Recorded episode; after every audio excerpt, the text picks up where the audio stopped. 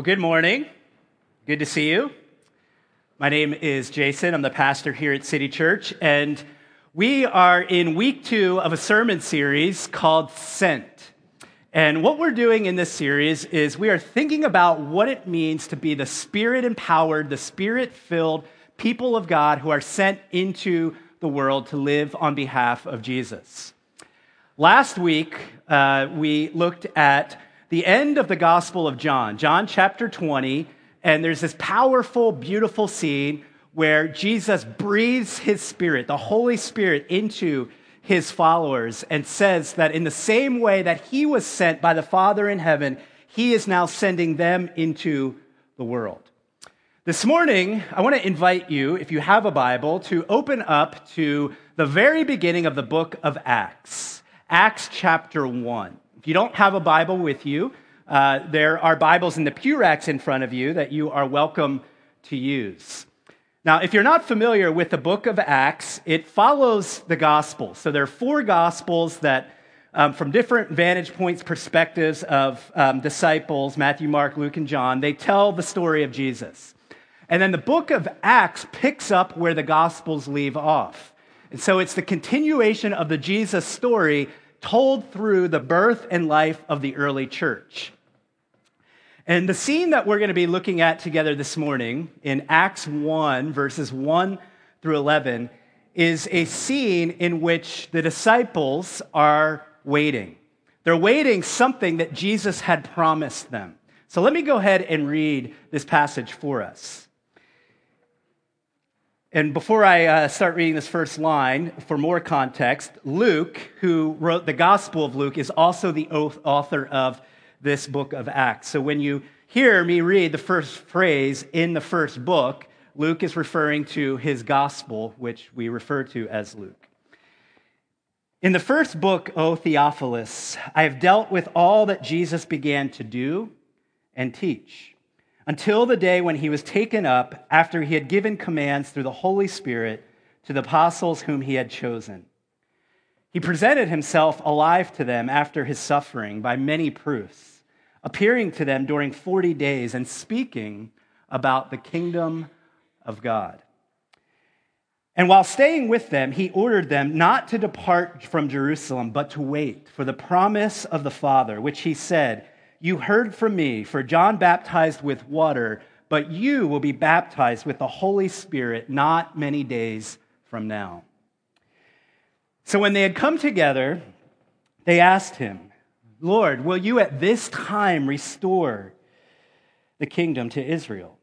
He said to them, It is not for you to know times or seasons that the Father has fixed by his own authority but you will receive power when the Holy Spirit has come upon you, and you will be my witnesses in Jerusalem and in all Judea and Samaria and to the ends of the earth. And when he had said these things, as they were looking on, he was lifted up, and a cloud took him out of their sight. And while they were gazing into heaven as he went, behold, two men stood by them in white robes and said, Men of Galilee, why do you stand looking into heaven? This Jesus who was taken up from you into heaven will come in the same way as you saw him go into heaven. Let's pray. Holy Spirit, we thank you that you are the active personal presence of Jesus in our lives. We pray now that you would point us to Jesus, that you would reveal Jesus to us, that we might know him more, and that you might draw us into more deeply, with greater engagement, with greater fervency, your mission in this world.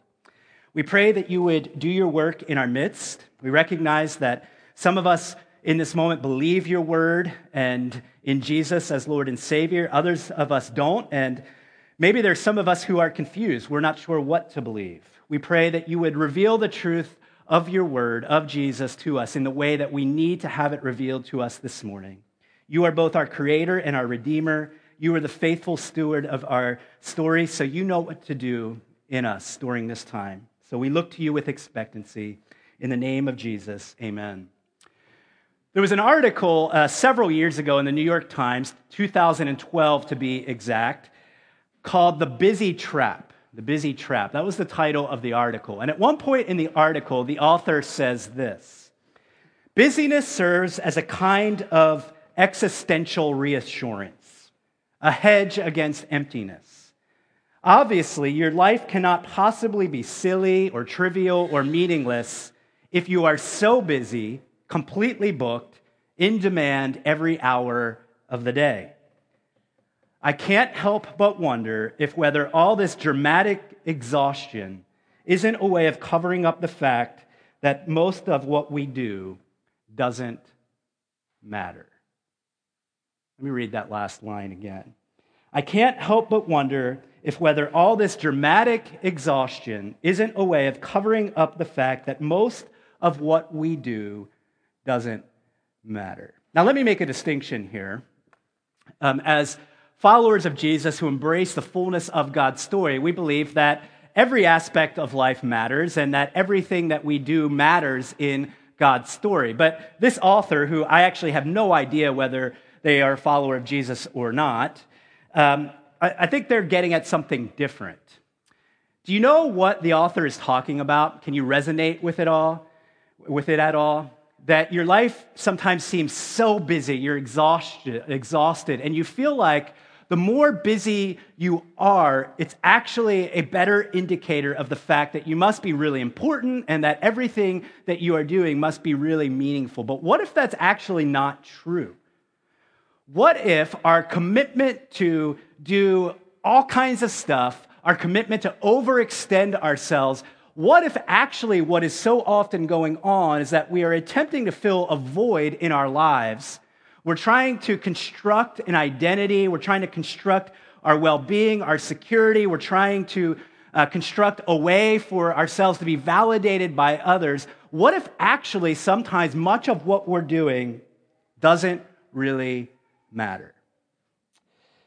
So let me ask you this question at the beginning of this sermon, our reflection on this passage. What matters to you most?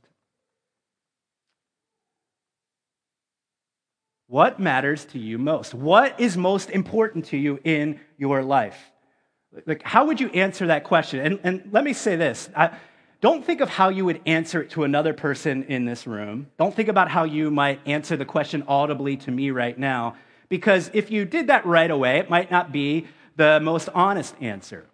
If you really began to search your inner self and you answered that question, what matters most? What is most important to you? How would you answer that? Well, each of us, we talk about this all the time at City Church. Deep down inside, we really do want our lives to count. We want to be a part of something bigger than ourselves. But what ends up happening in an attempt to make this happen, we end up fixating on ourselves, don't we? And this is the tension. We want to be a part of something bigger than ourselves, we want to live adventurously, risky, for something more. But the reality is, is that we also prefer predictability, don't we? We prefer comfort and security. And so there's this tension in our lives. And ultimately, what we need is a story that is big enough, grand enough, meaningful enough to captivate us and transform us from being self centered to other centered. Lesslie Newbigin was a theologian. I quoted him last week. He wrote this The way we understand life depends on the question what is the real story of which my story is a part? What is the real story of which my life is a part? So I want to look at this passage from Acts 21, Acts chapter 1 and ask two questions. What is the story that matters most, and how do we lean into it as our own? So, what is the story that matters most? Let's come back to the question that I asked just a few moments ago. What matters most? What is most important? Now, let me add something to the end of that question. What is most important, or what should be most important according to Jesus? Well, one way of trying to figure out the answer to that question is to ask another question What was it that Jesus talked about the most during his ministry? What did Jesus talk about the most during his earthly ministry? Like, was there one particular theme, one topic that seemed to be central? The answer to that is yes. And it might surprise you. The answer to that question is this the kingdom of God. So, in other words, for Jesus, according to Jesus, there's something called the kingdom of God that apparently is what matters most. It's the most important thing. And we actually get a little bit of insight into this in our passage in two different verses. First, look at verse 3. Luke says that Jesus presented himself alive to them, that is, those disciples, after his suffering by many proofs, appearing them to them during 40 days and speaking about the kingdom of God. Now, this is a, a big deal. This is important to make note of because what Luke is saying that is after the resurrection of Jesus, up until this point in the narrative, this time span of 40 days, what was it that Jesus saw fit to instruct his disciples in, to teach them about, to emphasize, to highlight? Now, keep in mind that what Jesus was about to do was what happens in this text. He was going to ascend into heaven. So, in other words, he has these 40 days to um, additionally invest into his disciples, to communicate to them what he believes they need to know most. And what is it that he chose to focus on? Well, according to Luke, it was the kingdom of God. He spoke about the kingdom of God to them. And if you look down at verse 6, this scene of the ascension, we're told that when they had come together, they asked Jesus, Lord, will you at this time restore the kingdom to Israel? Do you see what's happening here? This topic, this theme of the kingdom of God was so important. It was so ingrained into the disciples, and we would, could make the case that it wasn't just simply from Jesus, it's actually because the story of the Bible as a whole is actually, in reality, about the kingdom of God. So it should be of no surprise that Jesus focused on this topic, this theme, with his disciples. But it was so ingrained into them that when, after the resurrection, this moment before the ascension, what do they ask Jesus? Basically, Jesus, Jesus, is this the time? Is this finally the time when your kingdom that you've been talking about, not only for these 40 days, but these last three years that we've been with you, is this finally the time when you are going to bring it? To bring it in all of its fullness, to set right all that is wrong in the world. And you can imagine that they're kind of on edge. Like he might say, yes, this might be it. And in paraphrase, his answer is, not yet, not yet. It's not for you to know those times, but you actually have a part to play in the story of this kingdom coming in its fullness. And we'll, we'll get to that. But the kingdom of God was a central topic and theme. And as I said, it wasn't just in that 40 day time span after the resurrection. When Jesus first came onto the scene, um, and I'm thinking of Mark in Mark's gospel, his telling of this. It says that Jesus began his public ministry by proclaiming what? That the gospel, he, Mark says that he began to proclaim the gospel. What is the gospel according to that? That the kingdom of God is at hand, repent and believe. So, actually, from the very start of Jesus' ministry to his finish, he focused on one particular topic and theme and made it central the kingdom of God. And so we need to ask this question now, right? What is the kingdom of God?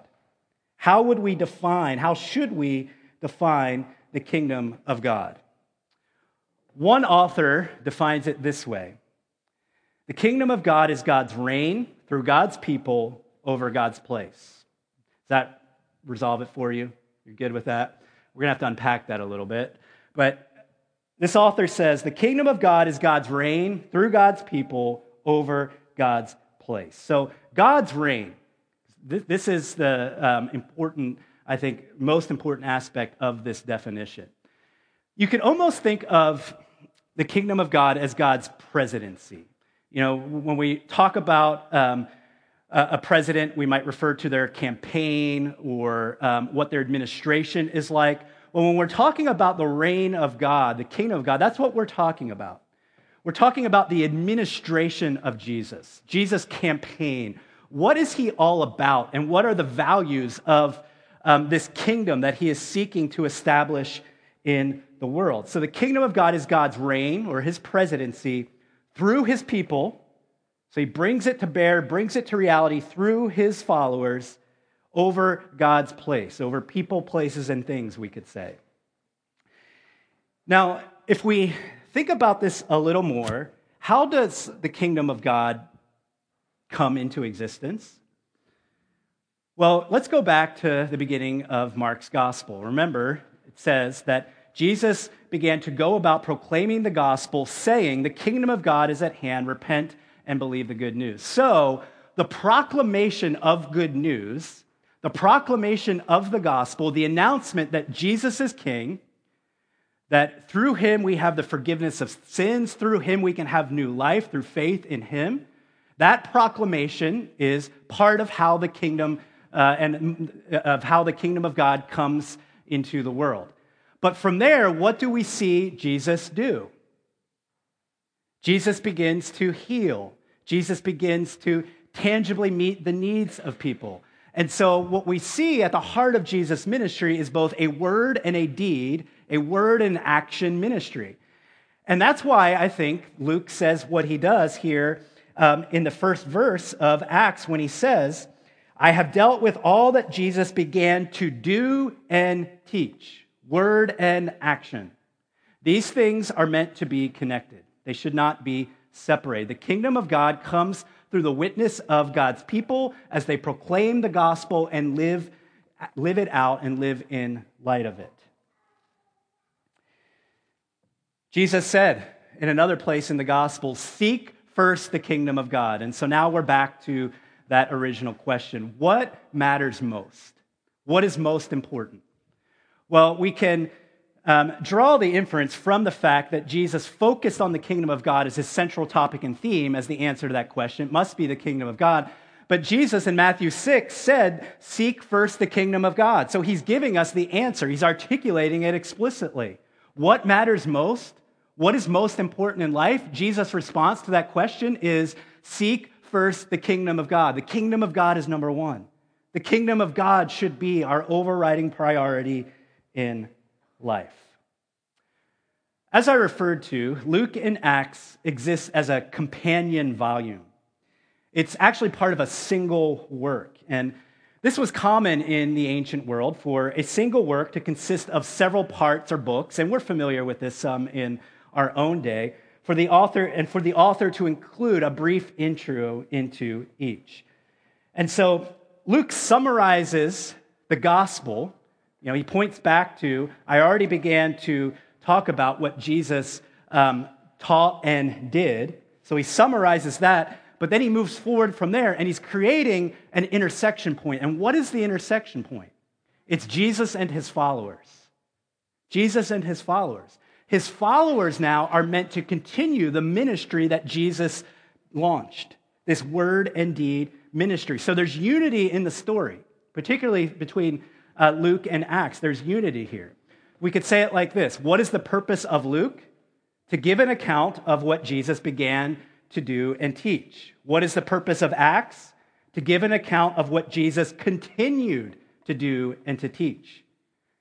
Now, notice that I put the emphasis and the activity, the action on Jesus. Yes, it is we as his followers who continue the mission, but it is ultimately Jesus working out the mission, it's Jesus accomplishing the mission through us. So, Acts is a to be continued. Now, interestingly, it ends as a to be continued as well.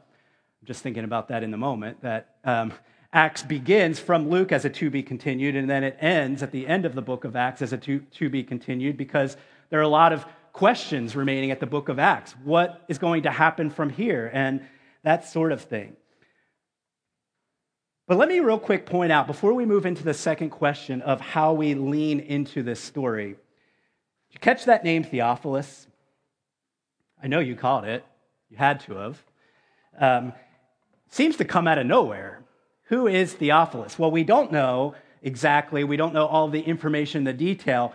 But Luke, apparently, one of the reasons, one of the purposes of writing is to communicate to this particular individual, Theophilus, and to either convince him or to increase his confidence in the story of Jesus. And that's why he begins where he does, by talking about how the evidence, how Jesus appeared to the disciples over the span of 40 days and what he taught them, giving them giving the specifics to, to Theophilus. Luke wrote to testify to the reliability of the story. And so, as we think about the story that matters most, and we've said, according to Jesus, it's the kingdom of God, it has to begin with us learning this story more deeply, engaging with this story, growing in confidence of the story. This was critical for the first disciples. They would not have gone out into the world as the witnesses of Jesus in the way that they did had it not been for their confidence in the story. They believed that it actually really was true. And how did that come about? Well, it came about through the personal presence of Jesus, but it also came about, as we learn, through Jesus' instruction to them, his teaching of them. Particularly that those 40 days, teaching them about the kingdom of God. In other words, he's increasing their confidence in the story. They're growing in their ability to have faith in Jesus and the story, to see it as reliable, and to move out into the world from there. Now let's start to make this transition of um, the story that matters most and learning it and going deeper into it and how we lean into it. Um, Jeremy Treat is an author um, who wrote a book called Seek First. And uh, in the book, he tells this story. He says that I love stories, and I love going to the place where there are more stories per square inch than anywhere the bookstore. I will never forget one trip in particular. I was doing my usual thing, perusing the books, aimlessly looking for something that might catch my eye, when I randomly pulled out a title, The Artist of the Beautiful by J.D. Landis.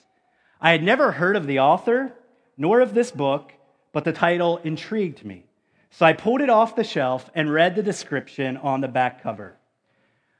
The fate of Swift River Valley holds a strange fascination for 17 year old Sariana Renway, a wayward student obsessed with the life and work of poet Emily Dickinson.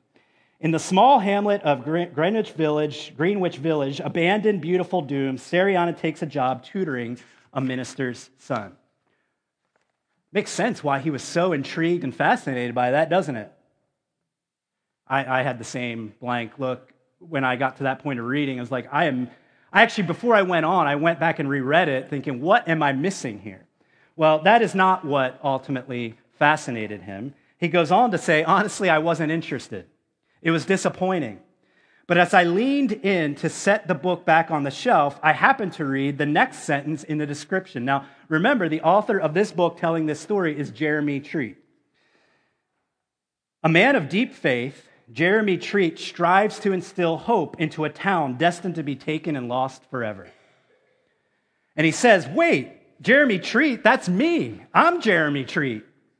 I looked around in shock wondering if someone was playing a joke on me, and just like that, I was hooked. What had looked boring for a moment before now had entranced me. Why? Now it was personal. A story comes alive when you find your place within it. A story comes alive when you find your place within it. This is really the point. Remember John chapter 20, the passage that we looked at last week.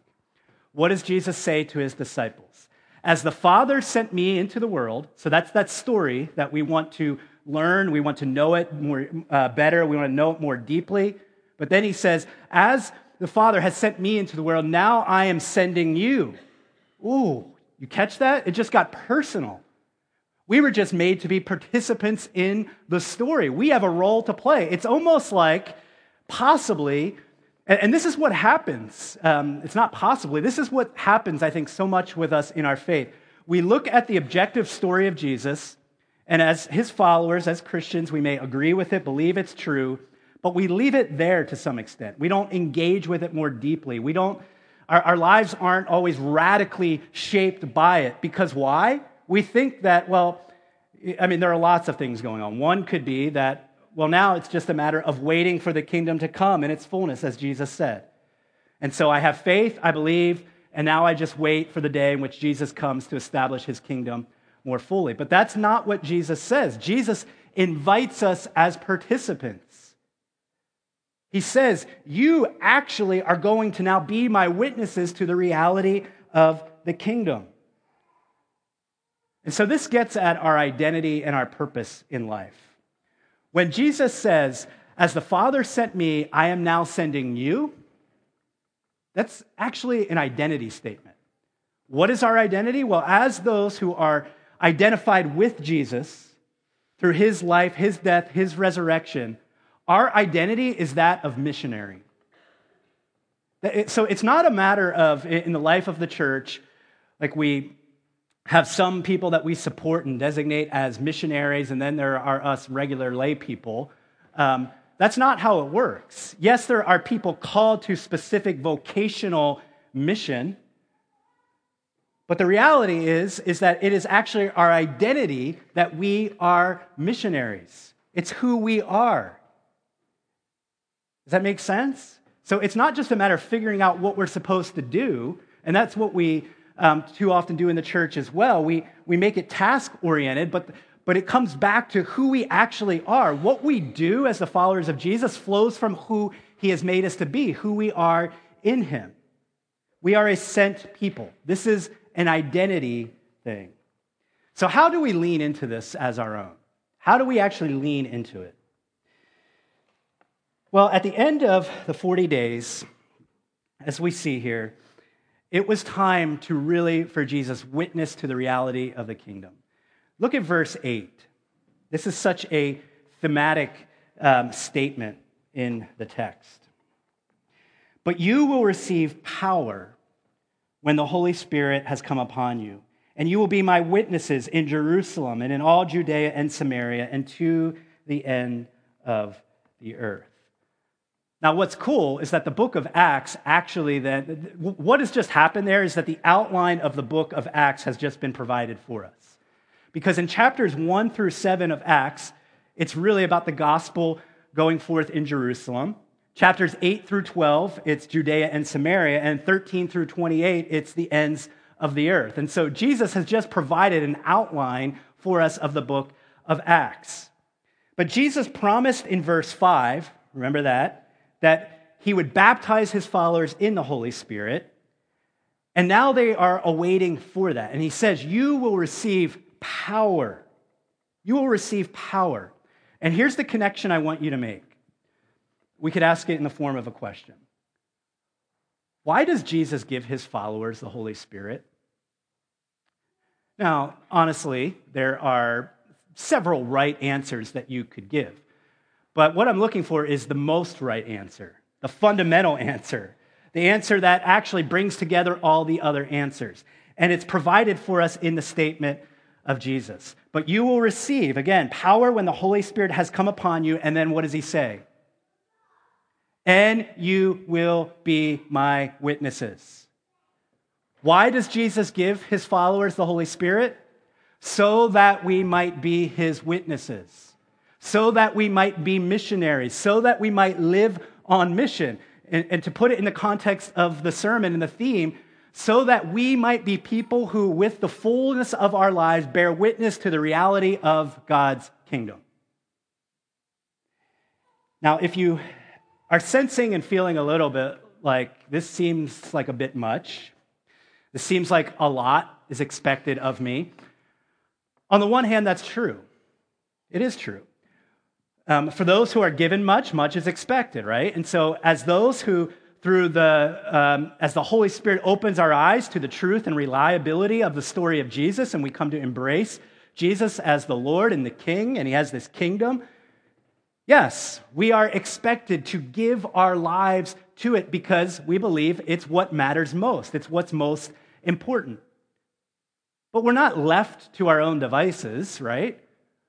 Jesus equips us. This is the whole point. This is why it's such a big deal in this story of the early church for Jesus to give the Holy Spirit because he recognizes your question. This seems like a bit much. Jesus' response would be, I know. it does. You can't do it on your own. So I'm going to give you my personal presence in the form of the Holy Spirit. And this is why the disciples are waiting. It's why Jesus told them to wait. If you go out and try to bear witness to my kingdom, if you try to testify to the fact that shalom is flooding into this world, breaking into this world through my work and my active presence in the world, if you try to do this in your own power and strength, you will miserably fail. And what might also happen is that you actually, over time, might lose confidence in the story. Why? Because we might actually start to begin to doubt whether Jesus is present with us.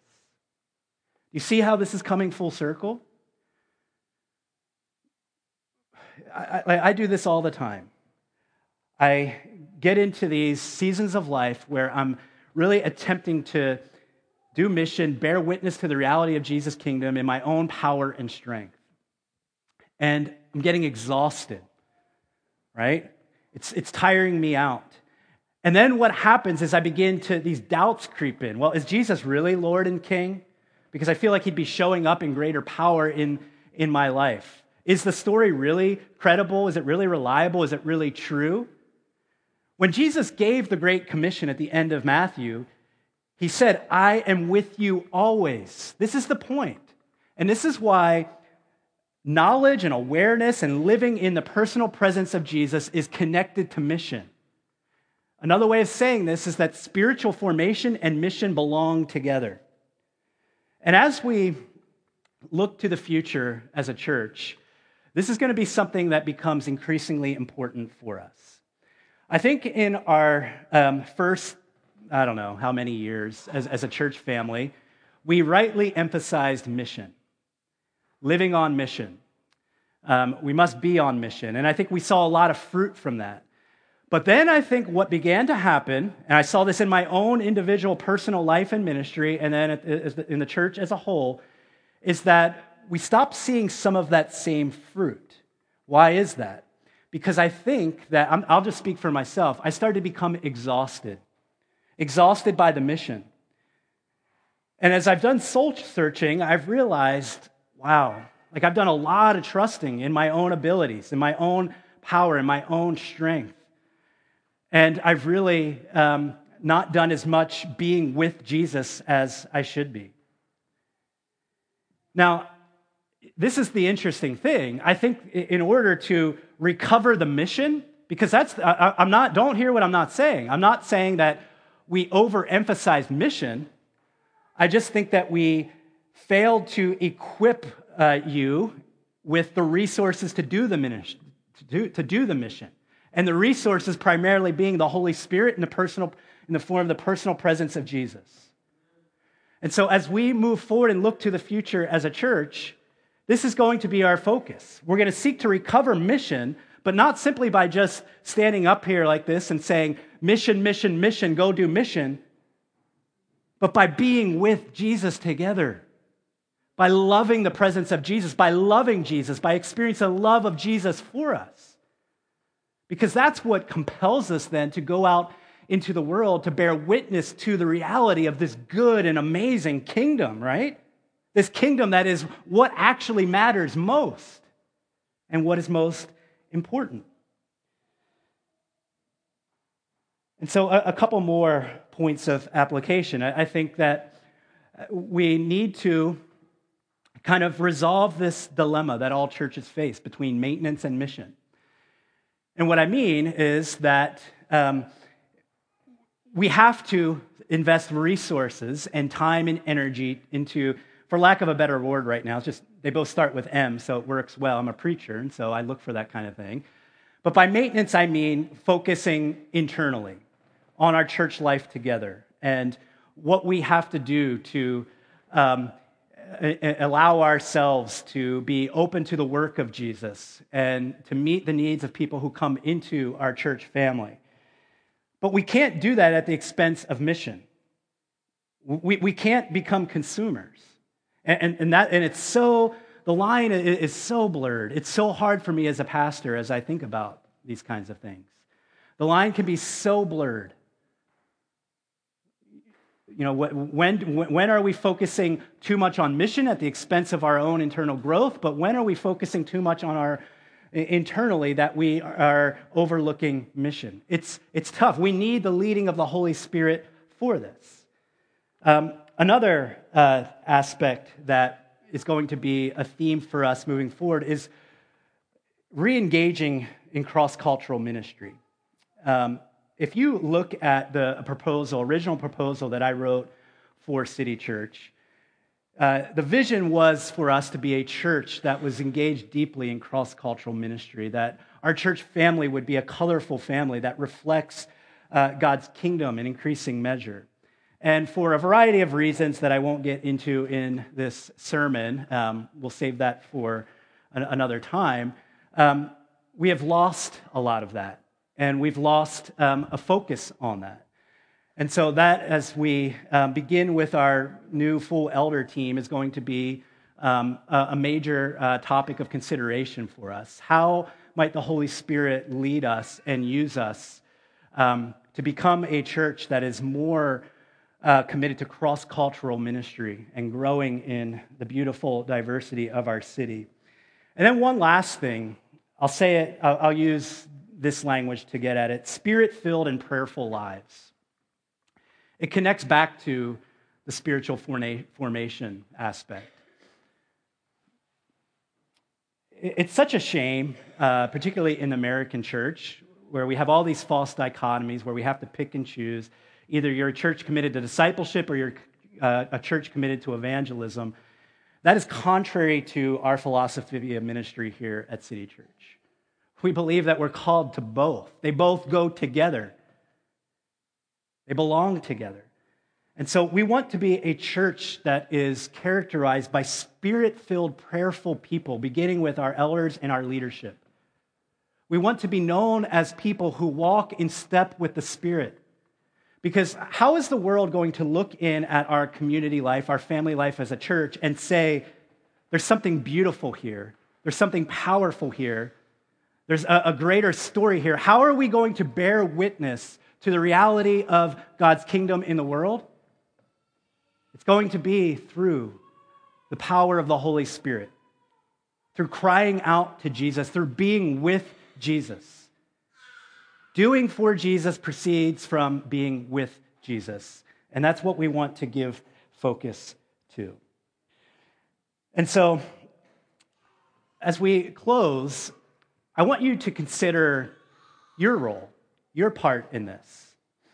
Remember the, the Jeremy Treat story? I have no idea if I'm, I assume that's how you say his last name. It could be Trot, T R E A T, probably Treat. Remember his story where he's about to put the book down and then realizes, oh, wait, is this story about me? And that's the moment that I want us each to have. Oh, wait, the kingdom of God story, the Jesus story, that's about me through what Jesus has done for me, through my faith in him and being identified with him, I actually really am a participant in the story. It's not just the church leaders, it's not just the people that we designate as missionaries. I actually have a, vi- a vital role to play in the kingdom of God coming in this city and in our region. And I pray that we would wait for the Spirit, so to speak. I pray that we would be a people who carve out time in our lives to be with Jesus so that we might actually do for Jesus in a way that really does reflect the beauty of his kingdom. Let's pray.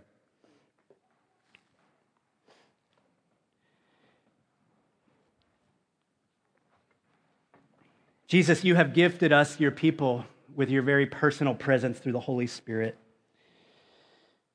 We repent of how we have turned away. We repent of how we have trusted ourselves.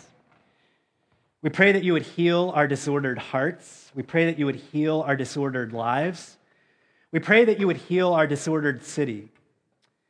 And we pray that you would fill us with your spirit, genuinely, really, that you would fill us with your spirit, that we might have power. You promised us power. I pray that we would access this power that you have given us, that we might faithfully participate in the story of the kingdom. Give us a vision for this. I, pray for those who are in our midst this morning that um, maybe don't even know you.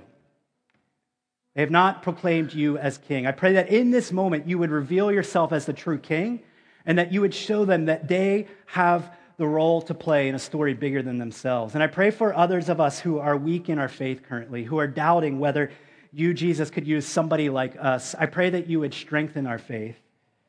I pray that you would help us to tap into the power of the Holy Spirit, that we might be reminded of the fact that we are yours, and that because we are yours and because your personal presence is with us, we can step out in faith and participate in your mission. We pray that you would do these things not because we deserve them, but because you are good and glorious and gracious and merciful and kind, and you are committed to loving your people. Love us in this way that we might actually sense that we are living as your disciples. We pray in your name, Jesus. Amen.